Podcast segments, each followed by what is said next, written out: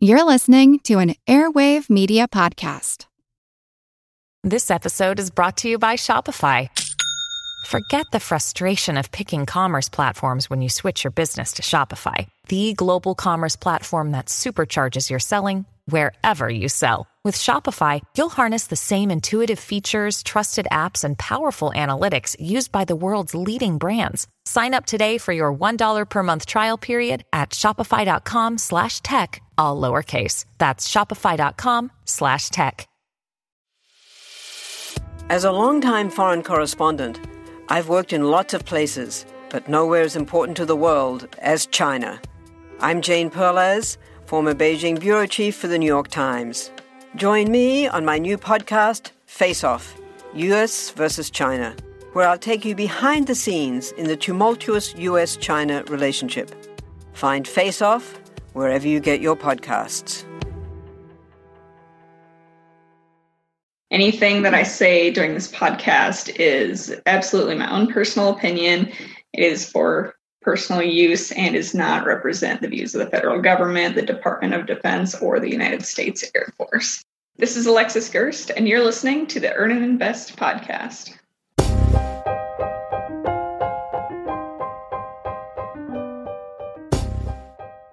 According to Alexis Gerst, author of Leading Remote Teams Embrace the Future of Remote Work Culture, we are cruising through uncharted waters.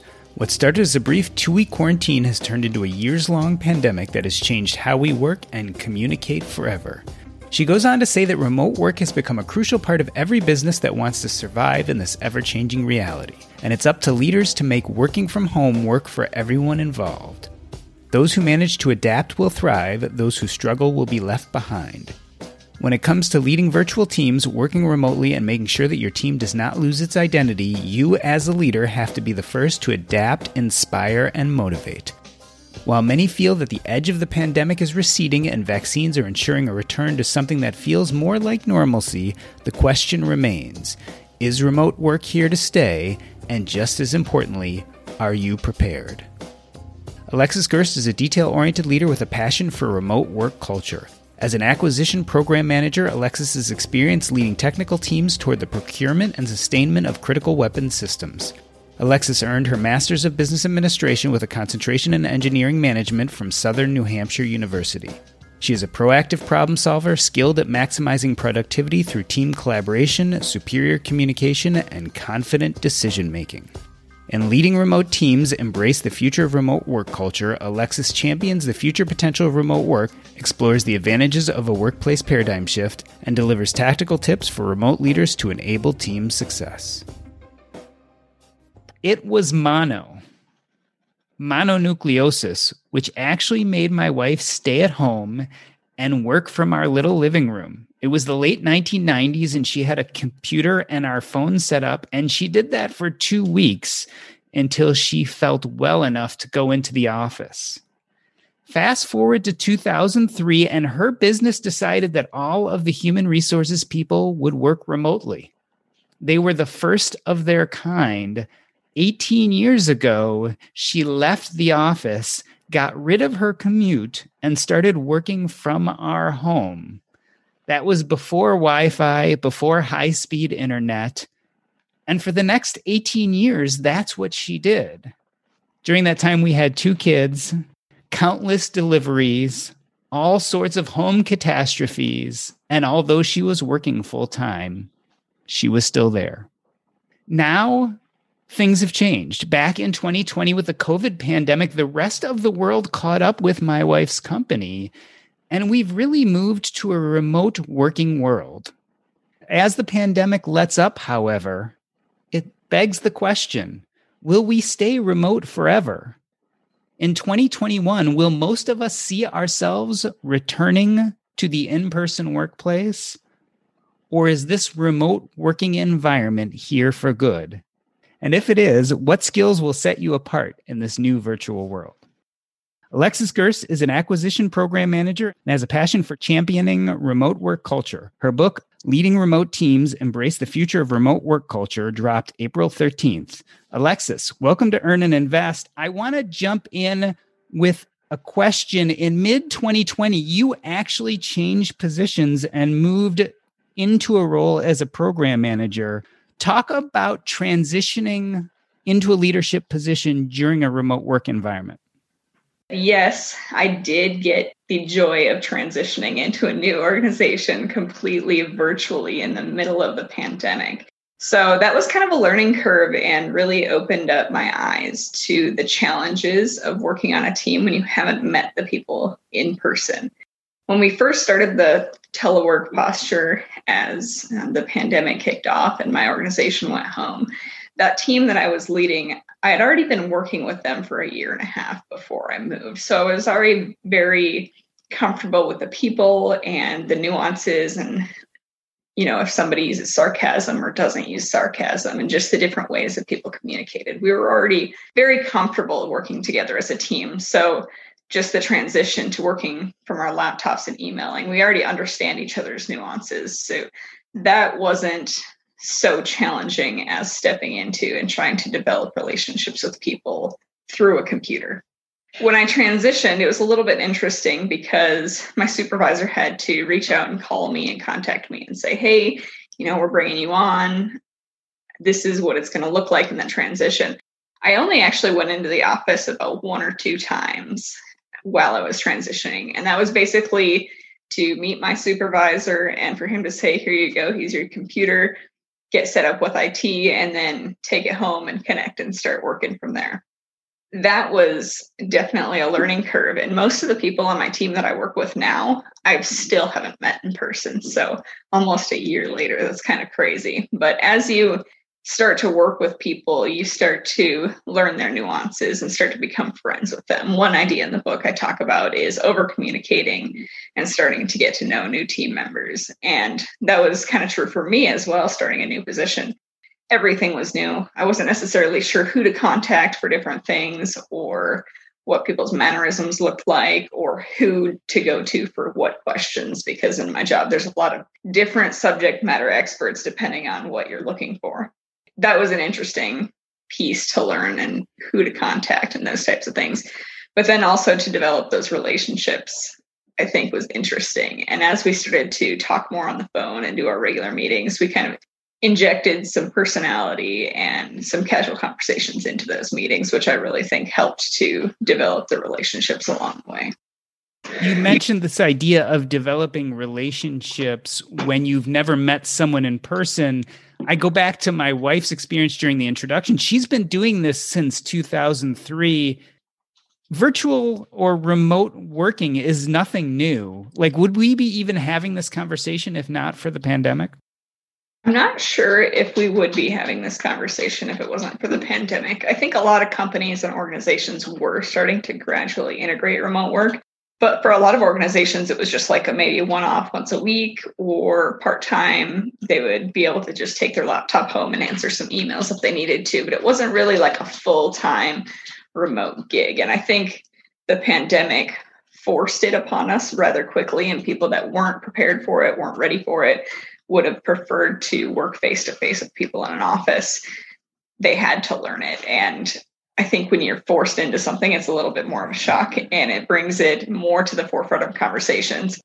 People weren't necessarily volunteering to telework. And since they were kind of, you know, forced into it or shoved into it, as you will, they weren't ready. And I think that's really where the conversation comes from is we weren't ready for this. And a lot of people experienced many challenges along the way. And a lot of those challenges relate to the emotions around the workplace and the human connection that's involved. I think that was one challenge that a lot of people were not prepared for.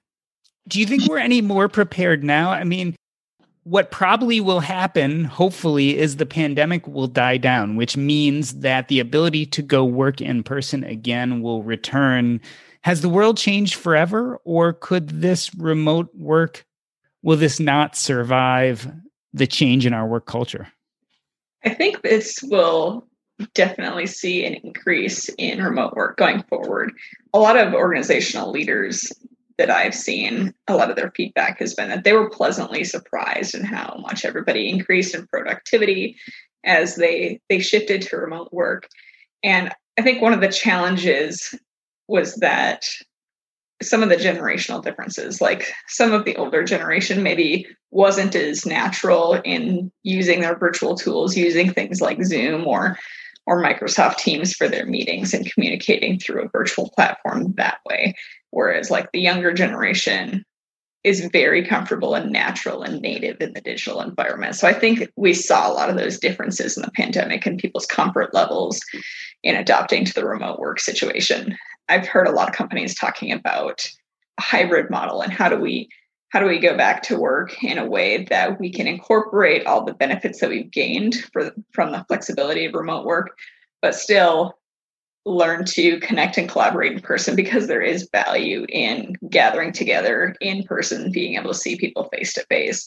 And I think after working from home for over a year, a lot of people are starting to be really eager to meet people and talk to them face to face and just be able to have those casual conversations again. Yeah, I want to talk about both the benefits and the disadvantages. Let's talk about some of those benefits that might keep at least partial remote work alive. What do you think are the major benefits of doing it this way of remote workplace? I think some of the major benefits are really the flexibility that it offers. So, even in a part-time model, you still get a lot of the benefits of reduced commute time, improved productivity of being able to, you know, work from home and really get into that flow state or that true productive time that you need, but also still be able to go back into the office and collaborate as needed.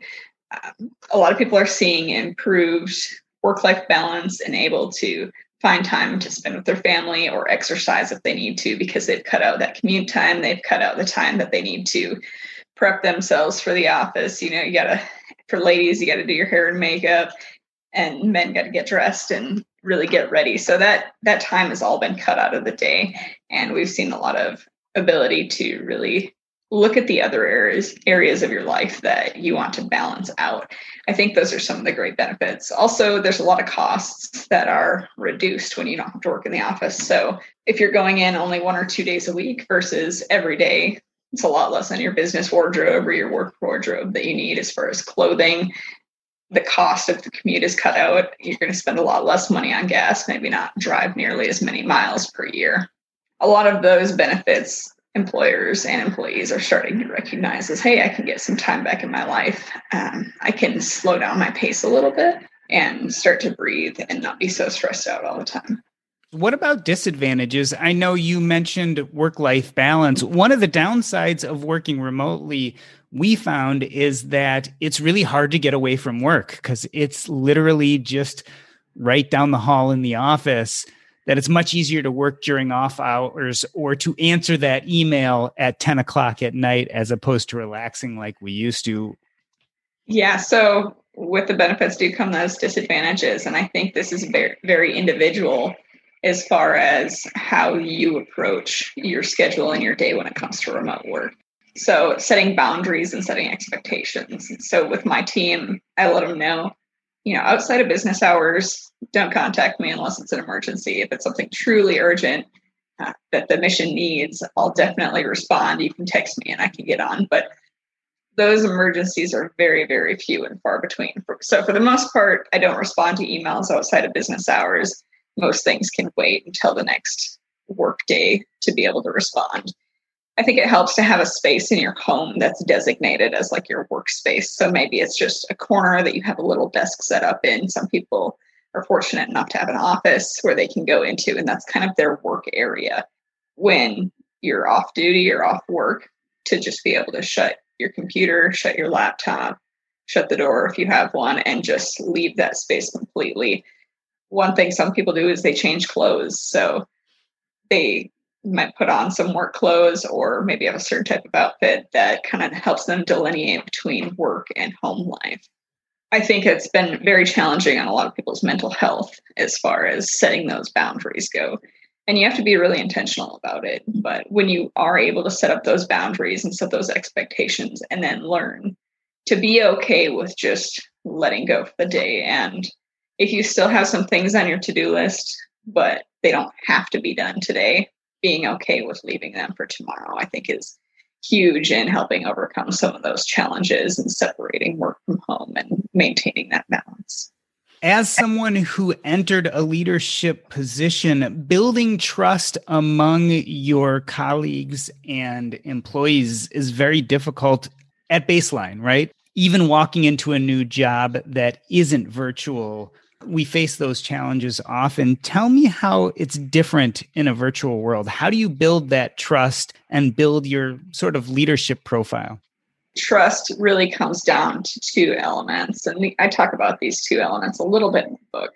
One is likability. So, can people, do people like you? Are you easy to get along with? That's kind of what likability boils down to. And then reliability. So, are you going to do what you say you're going to do? Can your team count on you? Can you count on your team? I think building trust is really, and even before the pandemic and in the office, it really boiled down to this as well as do you follow through on your commitments it builds up over time and that's something that you need to practice as you go along is if your team asks you to do something or if you say that you're going to you know fight for them and and run something up your your leadership to your leadership to your managers or their boss on their behalf are you actually going to do that and are you going to get the outcome that you promised, or if not, be able to at least articulate why it didn't work out. I think that goes a long way towards building trust in your team. Another piece of trust is transparency. And again, I feel like when we're all in the same place, it's very easy for employees to see what their boss is doing, to see them working busily at their desk. How can you be transparent as a leader in the virtual space? Transparency is really about communicating the intent behind your actions, I think. So sometimes leadership in an organization makes decisions and the employees will just see the aftermath or the outcome of those decisions. You know, if there's a change that needs to be implemented, they just see that, okay, we need to do XYZ now, or we need to change the way that we've been doing things, but they don't see the reason why behind those changes. So for me, transparency is really about communicating the why if there's some tasks that aren't so fun to do, but somebody needs to do them, rather than just saying, oh, well, you're the one that got the short end of the stick. I need you to do this. Explain why it's important for that to be done and why they have that role in the organization. I think it's really key to building that transparency. One thing that one of the senior leaders in my organization did that really garnered a lot of respect from me and from a lot of other members in the organization was he held live virtual events. We used to do uh, what were called like all calls, where the leader would get together with everybody in a huge room in like a theater or some other type of building. Obviously, with COVID, we can't do that anymore. So he would do the live events where it was kind of one sided, but we could also ask questions. And I had more exposure to him than I had to any other senior leader in my organization before the pandemic, even. So that was helpful to really get his insight. And he shared, you know, some of the big things that are going on in the organization, some of the big movements that are happening. But he also shared the why, why we're doing this and why it's important for us to make these changes. And I think that was really, really key to the transparency in the organization. And when you can bring that transparency to your team and help everybody understand the motivations behind the actions It can help build up your your trust and also your respect. We were talking about the why and having people understand the reasons behind your actions. Talk about building team purpose and connection in a virtual world. I mean, is the sense of togetherness different? Is the sense of shared purpose more difficult to create when you're not face to face? I think it can be difficult to create face to face, but if you're intentional about it as a leader, whether you're in the office or not in the office, if you're intentional about creating that purpose and that connection as a team, that can really drive some of the commitment behind the team accomplishing their goals and their mission. So, as cheesy as it sounds, something like having a shared team mission statement and vision statement can really help boil down to. If it's well done it can help boil you down to what your actual team's goal is to accomplish and what you're working towards. And i think that can help when people have different workloads and you have different members that could be doing the same thing it can help people be willing to take on other tasks that they wouldn't normally be doing just for the accomplishment of that shared goal and that shared team purpose when I asked my wife what types of things were difficult for her since she's been in this virtual world for so long, one of the things she brought up was hiring and firing. That it's just a fundamentally different process when you're not doing it in person. Is that something that's more difficult in the virtual world? I definitely think hiring and firing will be very difficult virtually, especially because it's hard to be personable and relate to somebody when you're not sitting in front of them face to face and make sure that intentions are understood. I haven't personally had a lot of experience with hiring and firing, other than um, a couple of people around me that have gotten new jobs and being like new hires coming onto an organization. And I know one of the big challenges, especially with hiring and bringing new individuals into an organization that haven't previously worked there before, is the culture. And that's one thing that a lot of the leaders in my organization are concerned about is how do we take somebody that, so we're in a military organization, how do we take somebody that has no experience with the military and our culture and some of the things that are important to us and how we operate? How do we take them and assimilate them into that and help them understand what it means to be part of a service organization? I think that's a, a big concern that we're working with. And part of that's going to come through with the regular team interactions. So then communicating to the, the people who are already on the team that it's important to instill these values in the new team members as well. We've used words like purpose and transparency. How fundamentally is this different from leadership in any situation? I mean, is it really a big deal to be virtual as opposed to in person? Are are the skill sets pretty much the same? I think overall they're pretty much the same. I think it becomes more challenging in a virtual environment. So, an intentional leader in an in person, in office organization or situation is going to be employing a lot of these things. And if they're good at it, they'll be a good leader. And if they're good at it, it'll also be easier for them to transition remote and still be able to connect to people. However, I think a lot of these tips in the book, especially, are mm-hmm. more important when you work virtually because since you don't see each other regularly, you have to be intentional about reaching out. You have to be intentional about setting the purpose and the vision. They don't just come naturally because it's easy for people to just hide at home in their office and not try to be intentional and and initiate these communications and the actions that it takes to to lead well in a remote environment.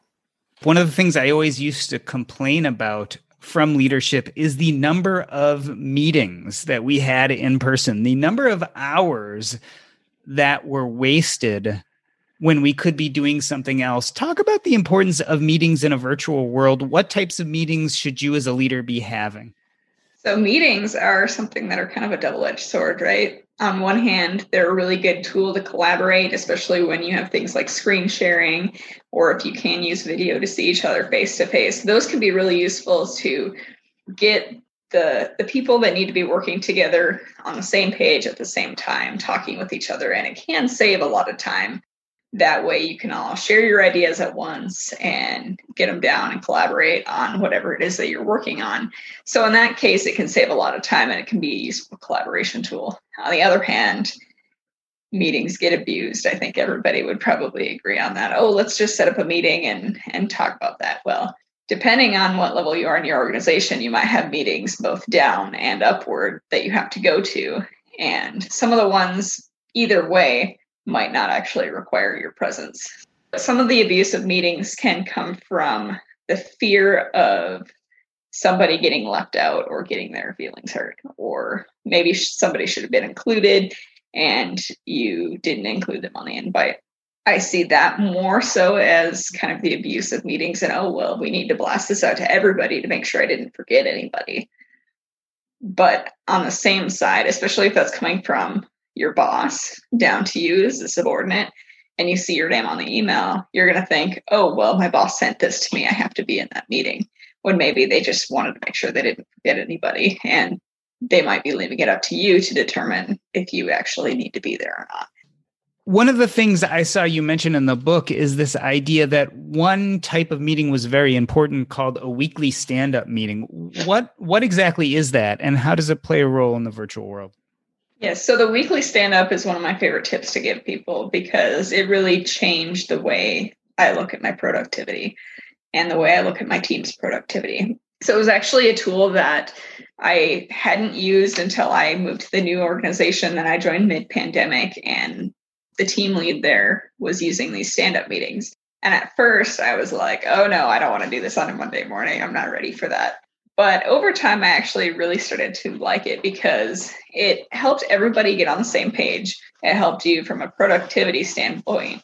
Everybody gets together on a Monday morning and they shake off the weekend dust or the weekend trance. And, you know, over the weekend, sometimes you forget about what you're working on or what's important. And then you just open your email and then kind of fall into your inbox on a Monday morning. Whereas this kind of helps you shake off all the loose ends and focus on okay, what are the important tasks that are due this week? What are the important efforts that I need to work on, or maybe the big meetings that are really important for the week?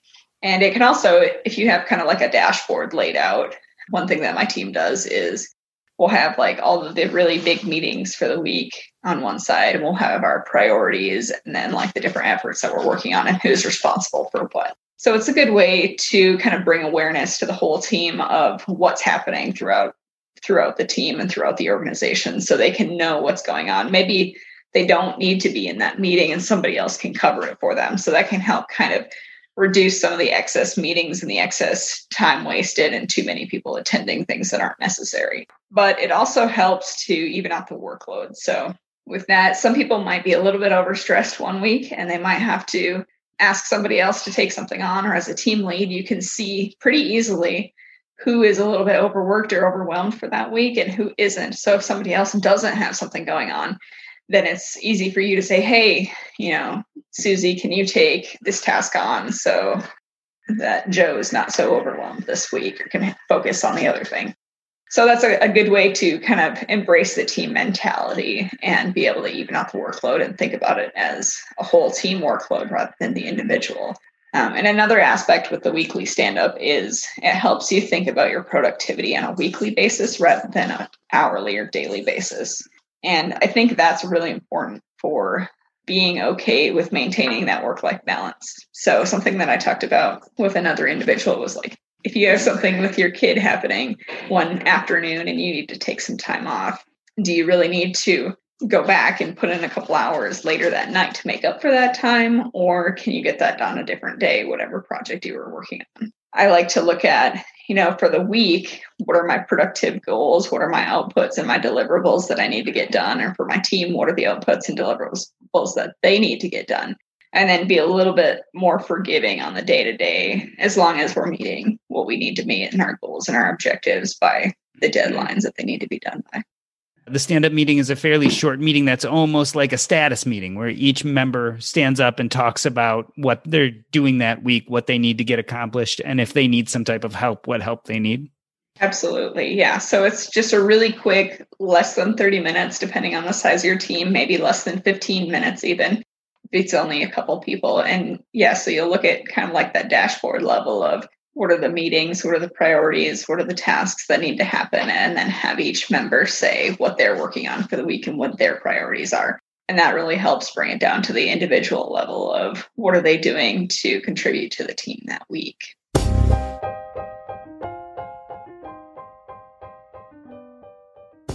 Let's take a short break. Alexis Gerst's new book is Leading Remote Teams Embrace the Future of Remote Work Culture. I'm Doc G, and this is Earn and Invest. You know what? I love our meals from Factor. My son started getting them about a year ago when he needed a quick alternative to meals on the go. But where we've really enjoyed them is we've been remodeling our kitchen. That's right. We've had no access to our kitchen for the last few weeks. And some nights we just had no idea what to do for a meal. That is where Factor came in. We would just pop the meal in the microwave, and two minutes later, we'd have a fantastic meal. You can do the exact same thing, and there's tons of variety. Choose from a weekly menu of 35 options, including Calorie Smart, Keto, Protein Plus, or Vegan and Veggie.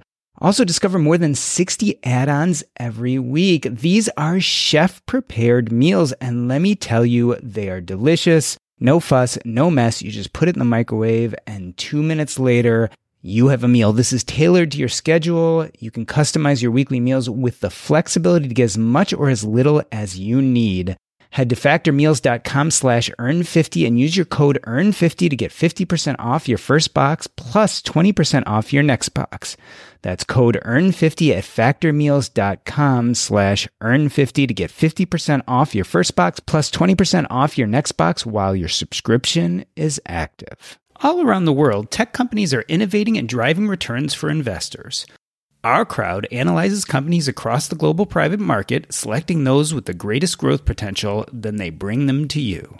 OurCrowd's accredited investors have already invested in over $1 billion in fast growing tech companies and have benefited from companies IPOing like Beyond Meat or being bought by companies like Intel, Nike, Microsoft, and Oracle. Today, OurCrowd is investing in medical technology, breakthroughs in ag tech and food production, solutions in the multi billion dollar robotic industry, and so much more. Now, accredited investors can join the fastest growing venture capital community at ourcrowd.com slash EAI. If you're interested in investing, you need to join OurCrowd. Your OurCrowd account is free. Just go to O-U-R-C-R-O-W-D dot com slash E-A-I.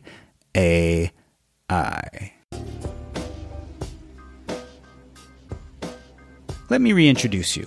Alexis Gerst believes that remote work has become a crucial part of every business that wants to survive in the ever changing post pandemic reality, and it's up to its leaders to make working from home work for everyone involved.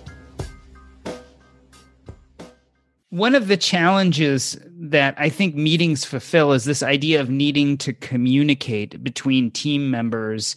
When you're in the same physical space, I feel like communication is much easier. Virtually, what are the risks of over communicating versus under communicating? And how do you decide what that right balance is? For over communicating, I think virtually you're better to err on the side of over communicating. Somebody will probably tell you when they're getting sick of you, or maybe they will stop answering your phone calls. Who knows? But usually you would rather over communicate than assume or under communicate that something's going to happen or that somebody knows what's going on. I think we know the moniker for assume if you spell that out. Mm. In a virtual environment, if you assume something, you're more than likely wrong because you don't have those face to face. Hey, are you doing this or are you doing that? Or the other thing that's kind of difficult in the virtual environment is if you say, Hey, I need somebody to work on this task, and it isn't assigned to somebody specific to take responsibility for it, you can't see that nobody's actually working on it. You can just assume that people, you know, in their home office are working on on whatever needs to be done and nobody's actually doing it. But it's really hard to see when you're not physically located together that nobody's actually working on it. It's really easy for things to fall through the cracks like that.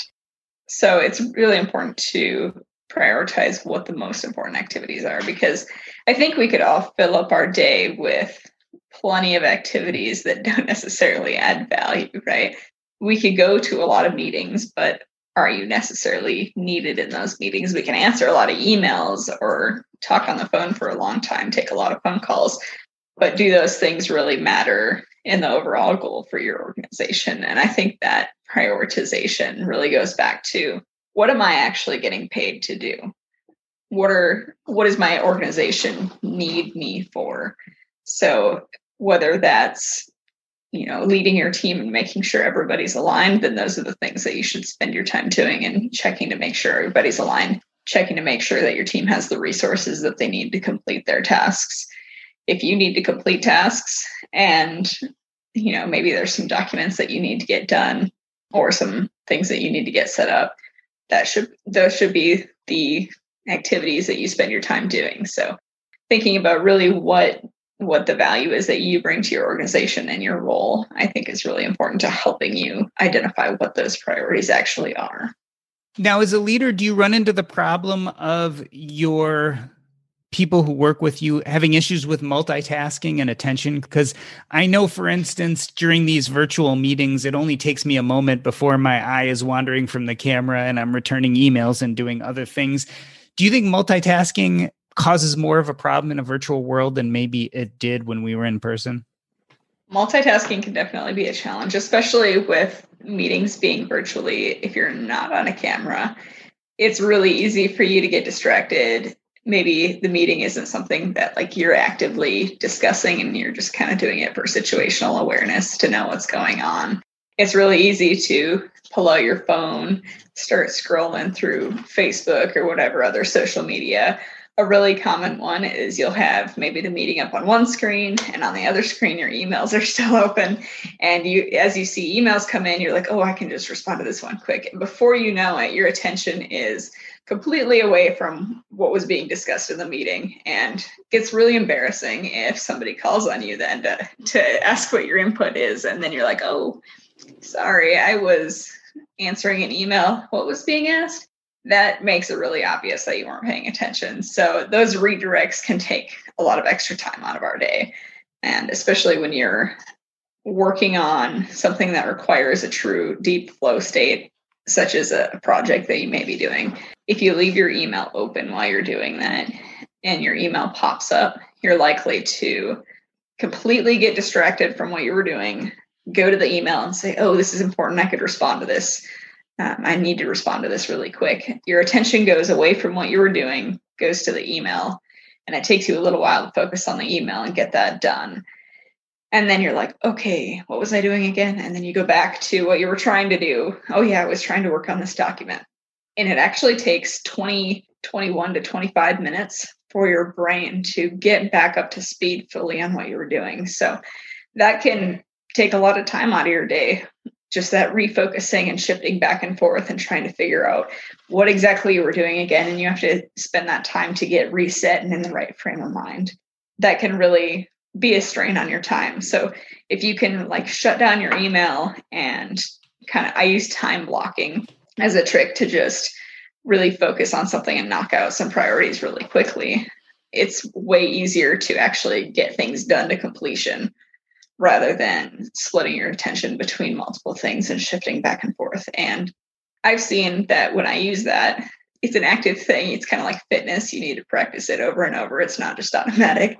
But when I do use time blocking actively, I can get way more done in way less time than most people would typically get done. Two thoughts from that. One is that when we're talking about multitasking, as much as I hate in person meetings, and I do not enjoy them myself, the truth is being at the same physical space as everyone else does help center you in a sense. I mean, yes, you can be peering at your phone, looking at your email, but everyone has those visual cues around you. Whereas virtually, there is not as much visual cue. So you can be doing three other things at the same time, and other people don't notice. The other interesting idea is the time blocking I wonder if you run into problems with that virtually because people feel like if they can't reach you immediately, you must be gone. Do you ever run into that issue where people start getting anxious if you don't respond to their emails right away because you're in the midst of blocking your time so you can get something done? Uh, but they start getting antsy because we're used to this texting back and forth and people responding to emails so quickly. Yes, that can be a challenge.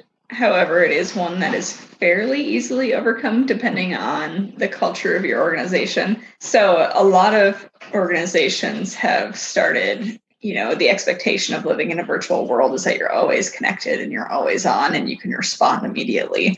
And that can drive kind of a lot of anxiety for people and the expectation that they have to have their email open and they have to respond right away.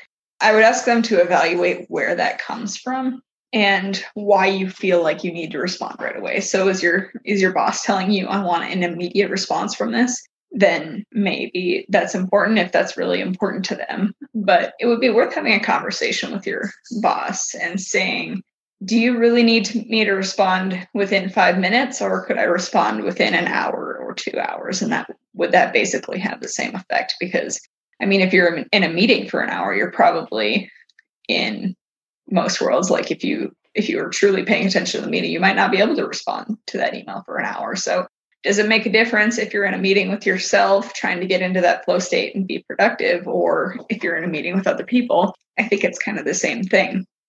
So establishing those expectations of yes i will respond but it might be an hour or two hours later i think that's a plenty reasonable amount of time even if you can respond within a few hours you're usually going to be meeting the intent and keeping the conversation going if it's in an email versus I need to respond immediately and fragment my time and my attention.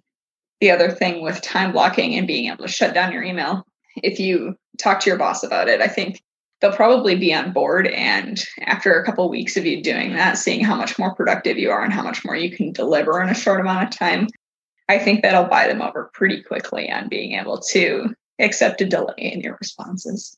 Yeah, I imagine, especially if you have an open calendar that other people can refer to that sees you have blocked off time there, that can also ease some of their fear and anxiety. When we're having this conversation, I think a lot about my wife's experience. And the truth of the matter is, I think the culture of her company really made remote working successful. I'm talking to you, and you are part of that military culture, which I think is very prescriptive and organized, which also probably makes remote working very successful.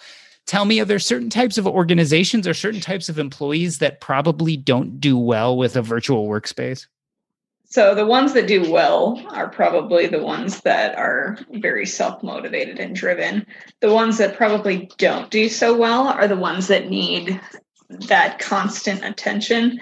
So uh, maybe some younger individuals or less experienced ones, or some people that just need structure and need somebody telling them what they're supposed to be doing or what they're supposed to be working on. I kind of liken this to the example of when I was a brand new airman there was a lot of hand holding that went on and your your supervisor or your your team lead was giving you something to do every hour of every day and a lot of the times they would be monitoring you as you went and did it. So that would not lend itself very good to a virtual environment because it is a very self-motivated environment. You have to be accountable to your your own outputs and your own productivity Whereas, you know, your supervisor can assign you a task, but they can't necessarily watch you and hold your hand as you go through it and do it yourself. So there has to be a level of competency and the know-how on how how to execute the actual tasks that are part of your job. Granted, you can use some virtual tools to to do training and teach people how to do some of those things, but they also have to have a certain level of self-motivation to be able to actually follow through and do those things on their own. You were talking about hand holding, and I think about some of the older generations who have been working in person for decades. This has been probably a major transition for them. Let's talk about young people. Do you think young people need to be taught how to work virtually? Or do you think kids coming out of college today will kind of just know because of their generation and what they've grown up with? I think generally, generationally, there is a huge difference on the comfort level with technology. So the kids coming out of college today have grown up with smartphones, have grown up with computers. Video chat's been around for quite a while now, and they're used to communicating through social media, through Messenger and email as some primary means of communication. And that's really how they connect with a lot of their friends is they still get together in person, but they they have a lot of their conversations through digital mediums so i don't necessarily think that they will need to be taught how to use the tools. Most of that's fairly self-intuitive. As for the younger generation they can figure out technology pretty quickly but they might still need like i think expectation setting and this is what we need out of you is going to be really important for bringing on the the fresh college graduates onto your teams what do you see the future of virtual work looking like? I assume at some point we'll get past some of this pandemic issue. Hopefully, we'll be able to go out and spend time with each other again. What do you think work's going to look like over the next five, ten years? I definitely see the hybrid model taking precedence in remote work going forward. Um, however, I think a lot of that is going to be flexible dependent on the worker's situation. I think a lot of companies are going to be willing to adapt and say, you know, if you need to go fully remote for a while, you can. If we need to, you know, maybe you want to travel and you want to live somewhere else, you might be able to do that for a while. And then your company may be able to say, hey, if we really need you in person for something, for an event or a training or something else like that, maybe they could just pay your travel for that one or two times a year that it's actually required for you to be on site. So I think over the next five years, we're going to see a lot more remote work opportunity. I think there's a lot of talent acquisition and talent retention opportunity when it comes to remote work. So companies aren't going to be limited by the people who they can recruit in their immediate area with the skill set that they need. They'll be able to look across the country to see you know, where are these other people that maybe they don't want to move here full time, but maybe they'd be willing to travel here once in a while and then do the majority of their work remote. I think we'll see a lot of that going forward. And I think we'll also see a lot of the retention side of it. So, being in the military, I'm very aware of the challenges that military families and military spouses specifically face. So, military spouses have had a really hard time maintaining any semblance of a professional career because you have to move every two to four years and you have to find a completely new position at a completely new company unless you're lucky enough to maybe have some government organizations that you can stay with or a company that's has a lot of different locations. But as a retention tool if somebody has to move for that reason you could still keep them on in a remote capacity and they could still contribute that way versus having to say okay well you can't come into our office anymore so see you. Good luck with your life they'll be able to keep those people on because there's a lot of costs that go into recruiting a new person and training them up to the level of experience that you need. Whereas if somebody can keep contributing with the experience that they have, even just from a different location, I think that'll be a huge benefit to companies integrating remote work going forward. You mentioned acquisition and retention. We've been focusing more on the benefits to employees, but talk about some of the other benefits to businesses if they decide to continue remote work as the years pass. So I think that there, we're going to see a lot more of employee happiness, which is a benefit to the employer because the happier your employees are, the more likely they are to stick with you. That retention and turnover cost is huge. There, I've seen some figures where it can be at least half of an employee's annual salary, up to several times their out, annual salary, depending on the, the position and the type of skills that are involved to actually find somebody new with that skill set and then train them up. So, I mean, in the government, we have security clearances. It is really expensive to get somebody a security clearance. When I first came on with the Air Force, I spent over six months in training. So they had to pay me that whole time. They had to pay the trainers and all the equipment that goes into that. And they didn't really get anything back out of me until I was done with that training. So paying somebody for six months and investing all that money in their training and getting them up to speed with the institutional knowledge in a company and the how to, that can be really expensive. So that is a huge benefit for companies because they can retain that knowledge and that talent. And I think, institutional knowledge and history on why a company has done some of the things they've done um, in program management, where I work right now. Institutional program knowledge is is a big thing, and having that continuity and people know where to go to find different things or why decisions have been made in the past.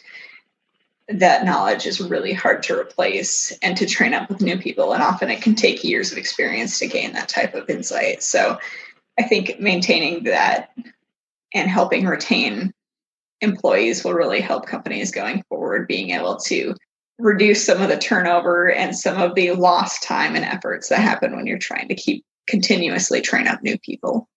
Well, the book is Leading Remote Teams Embrace the Future of Remote Work Culture our conversation really has driven home the point that remote work is here to stay. Although it may shift depending on what's going on in our world, what's happening with the pandemic, what these last few years have shown is that we can work remotely, get a lot accomplished, and maybe have happier employers and employees alike this is the new world. And while we may go back to working in person again, it probably will never be exactly the same. Alexis has been a great conversation. Can you tell everybody where we can find you and where we can buy the book if we're interested in taking a look at it? So the book is on Amazon.com. If you search Leading Remote Teams, it'll probably be one of the first options that come up. And my name is Alexis Gerst, as the author of the book. I also have a website, www.alexisgerst, A-L-E-X-I-S-G-E-R-S-T.com. That's kind of my home. And then I am also very active on LinkedIn, so you can connect with me there as well. This has been the Earn and Invest podcast. On behalf of myself, Doc G, I'd like to thank Alexis Gerst. That's a wrap.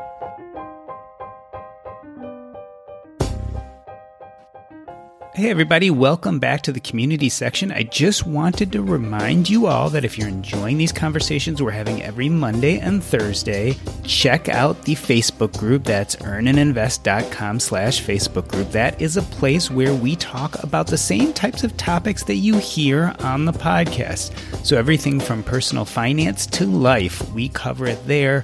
There's often these great conversations. I wanted to also mention today, especially, it's a great place for you to come and give feedback on the episode. This is exactly what happened. Episode 213 Has Fire Evolved with JL Collins, Brad Barrett, and Jillian Johnsrud. I got a lot of feedback on this episode, especially in the Facebook group. To start with, Frank was mentioning in his comments this idea that did the fire movement start with Vicki Robbins in 1992, the book Your Money, Your Life? He wrote, you might wish to look further back in time to works such as the autobiography of Ben Franklin, Self Reliance by Emerson and Thoreau's Walden, and even The Art of Money Getting by P.T. Barnum. There is a cycle of popularity of these ideas that wax and wane throughout modern history. This is only the latest incarnation, but is fueled by the new invention of the internet. Round retiree responds To be fair enough, while the origins of fire are eminently debatable, the gist of the episode on the, is on the evolution of fire, and certainly it has evolved recently. Danielle says, Such a great conversation. Thanks, Doc G. Gwen wrote, Thanks for inspiring a post on the evolution of my fire journey over the last decade. Coming soon. Stay tuned. Claudia says, This is one of the best shows I've ever heard on this podcast, viewing financial independence through a different lens. What does it mean when it's no longer about the money? I loved everyone's thoughtful contributions. I agree with the commenters. This was a fun conversation to hear from some of the OGs, the original writers about fire and financial independence, at least in our area in the 2000 teens and 20s. It really gets you philosophical about what is happening with the movement, the people in the movement, and where we are going. The whole purpose of me starting this podcast was to move past the how and to get to the why. So you'll see a lot of blogs or podcasts about how to get to financial independence, how to save, how to invest, how to do a 401k or a Roth or a 529 or how to do a Roth conversion. I think all that stuff is really important. But as we've gone further with this movement, we've really moved past those beginning questions and are searching for some of the deeper answers. Why do we do what we do? What are we going to do once we are financially independent? What does money really buy us? And it's interesting to note that a lot of people who've gone through this transition, when they became financially independent, they weren't suddenly happy. In fact, a lot of people become depressed when they realize all of a sudden they've met this goal and yet they haven't come to terms with their meaning and purpose in life.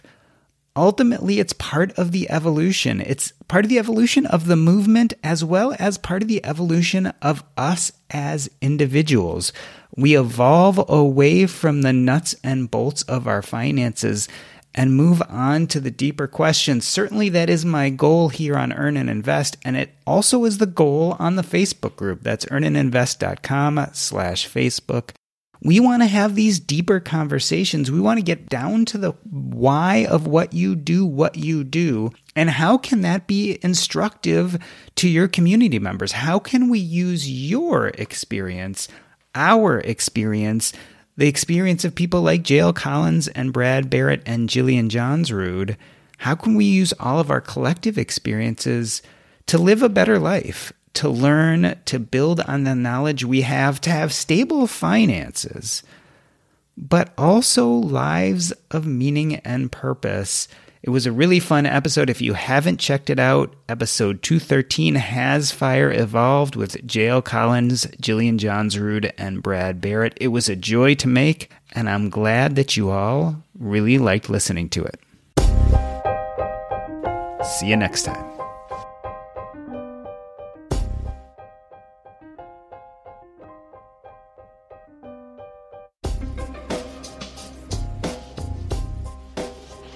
Thank you. Cool. Was there anything you felt like we didn't talk about that you wanted to talk about? Um, so the only thing that I was just thinking about as we wrapped it up is kind of the the how it plays into the financial independence aspect of it and just like that flexibility and, and lifestyle design.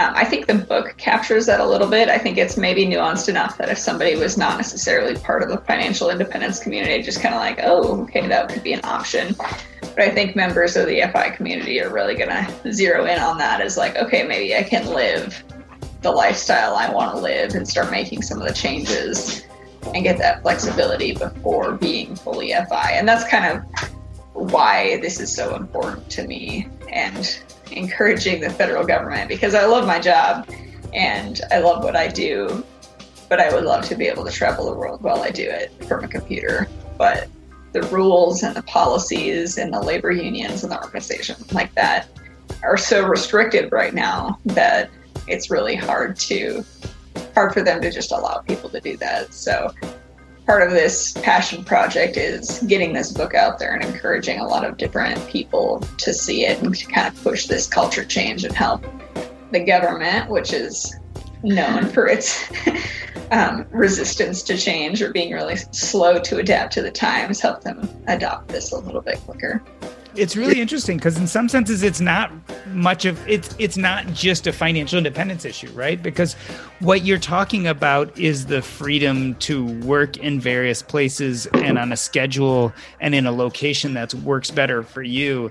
And that transcends whether you're interested in financial independence or not I think that's everyone, right? We all kind of, I mean, we talk in financial independence, we talk a lot about geo arbitrage and, right, being able to go live somewhere cheaper and then still get paid at your previous salary. But I think it, it's appealing to everybody, right? Because, mm-hmm. you know, in some ways too, like you have a lot more job options, right? Because you can get a job anywhere, like mm-hmm. you can live where you want to live and you cannot waste your time doing things like commute. So it's interesting. I, I see yeah. your connection with financial independence, but I would almost challenge you to say that um, I think that for the same reasons it appeals to financial independence people, it appeals appeals to everyone. Because a lot of financial, if you're if you were one of the original fire people, right, you wanted to retire early and not work at all. so yeah. So you didn't you didn't want to be doing remote work. You wanted to be doing no work. Now I think the more modern day financial independence people actually what when you talk to them a lot of them say well i want to save up enough money and have a high enough net worth that my money makes money for me. On the other hand i'm definitely not opposed to working if i can find a way to work that i enjoy. And maybe that's really what you're pointing to. Yeah i think with the remote work aspect and being able to kind of take back control of your time and tie your working output to output and performance rather than hours spent. And that's kind of the disconnection also that I'm hoping to shift in the culture because it's really hard to monitor people's hours when they're working from home. Really, you just see what their outputs are. So, and it's made me question like, well, if I can get twice as much done in half as much time and I still can go pursue the other interests that I want to pursue. I'm big into running. So if I can go on a trail run for half a day and still be able to get my work done, it's kind of question like the actual motivations behind pursuing financial independence because I'm like, well, I'm an active person. I like to contribute. I like to to do useful things, and I think I'll always want to be contributing or adding value to the marketplace in, in some fashion or another, whether it be, you know, consulting or leading a team or something else. I'm not sure what it'll end up looking like. But if I still am going to do that, then why do I need to be financially independent? But I think it's kind of that scale where it gives you a lot more options, I think, and it gives you more strength to push back if you have a good financial foundation behind you. Yeah, yeah. And I'd almost push the idea of financial independence.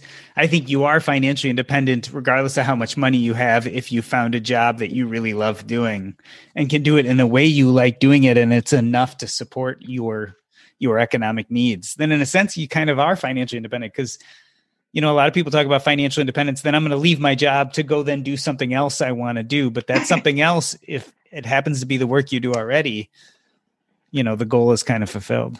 Well i really appreciate you um, taking the time to chat with me about this and letting me come on the podcast so thank yeah, you. it was a lot of fun. I look forward to hearing the final product. Want to learn how you can make smarter decisions with your money? Well, I've got the podcast for you. I'm Sean Pyles, and I host NerdWallet's Smart Money Podcast. Our show features our team of nerds, personal finance experts in credit cards, banking, investing, and more. And they'll help you make the most of your money while cutting through the clutter and misinformation in today's world of personal finance. You'll get clarity on strategies to help you build your wealth, invest wisely, shop for financial products, and plan for major life events. Listen to NerdWallet's Smart Money Podcast wherever you get your podcasts. You care about your money. Of course you do. So, why aren't you listening to SoFi Daily? This podcast will keep you updated on the latest news in the stock market and how it could impact your financial life. Stay on top of what's happening. Listen to SoFi Daily wherever you get your podcasts. That's SoFi Daily wherever you get your podcasts.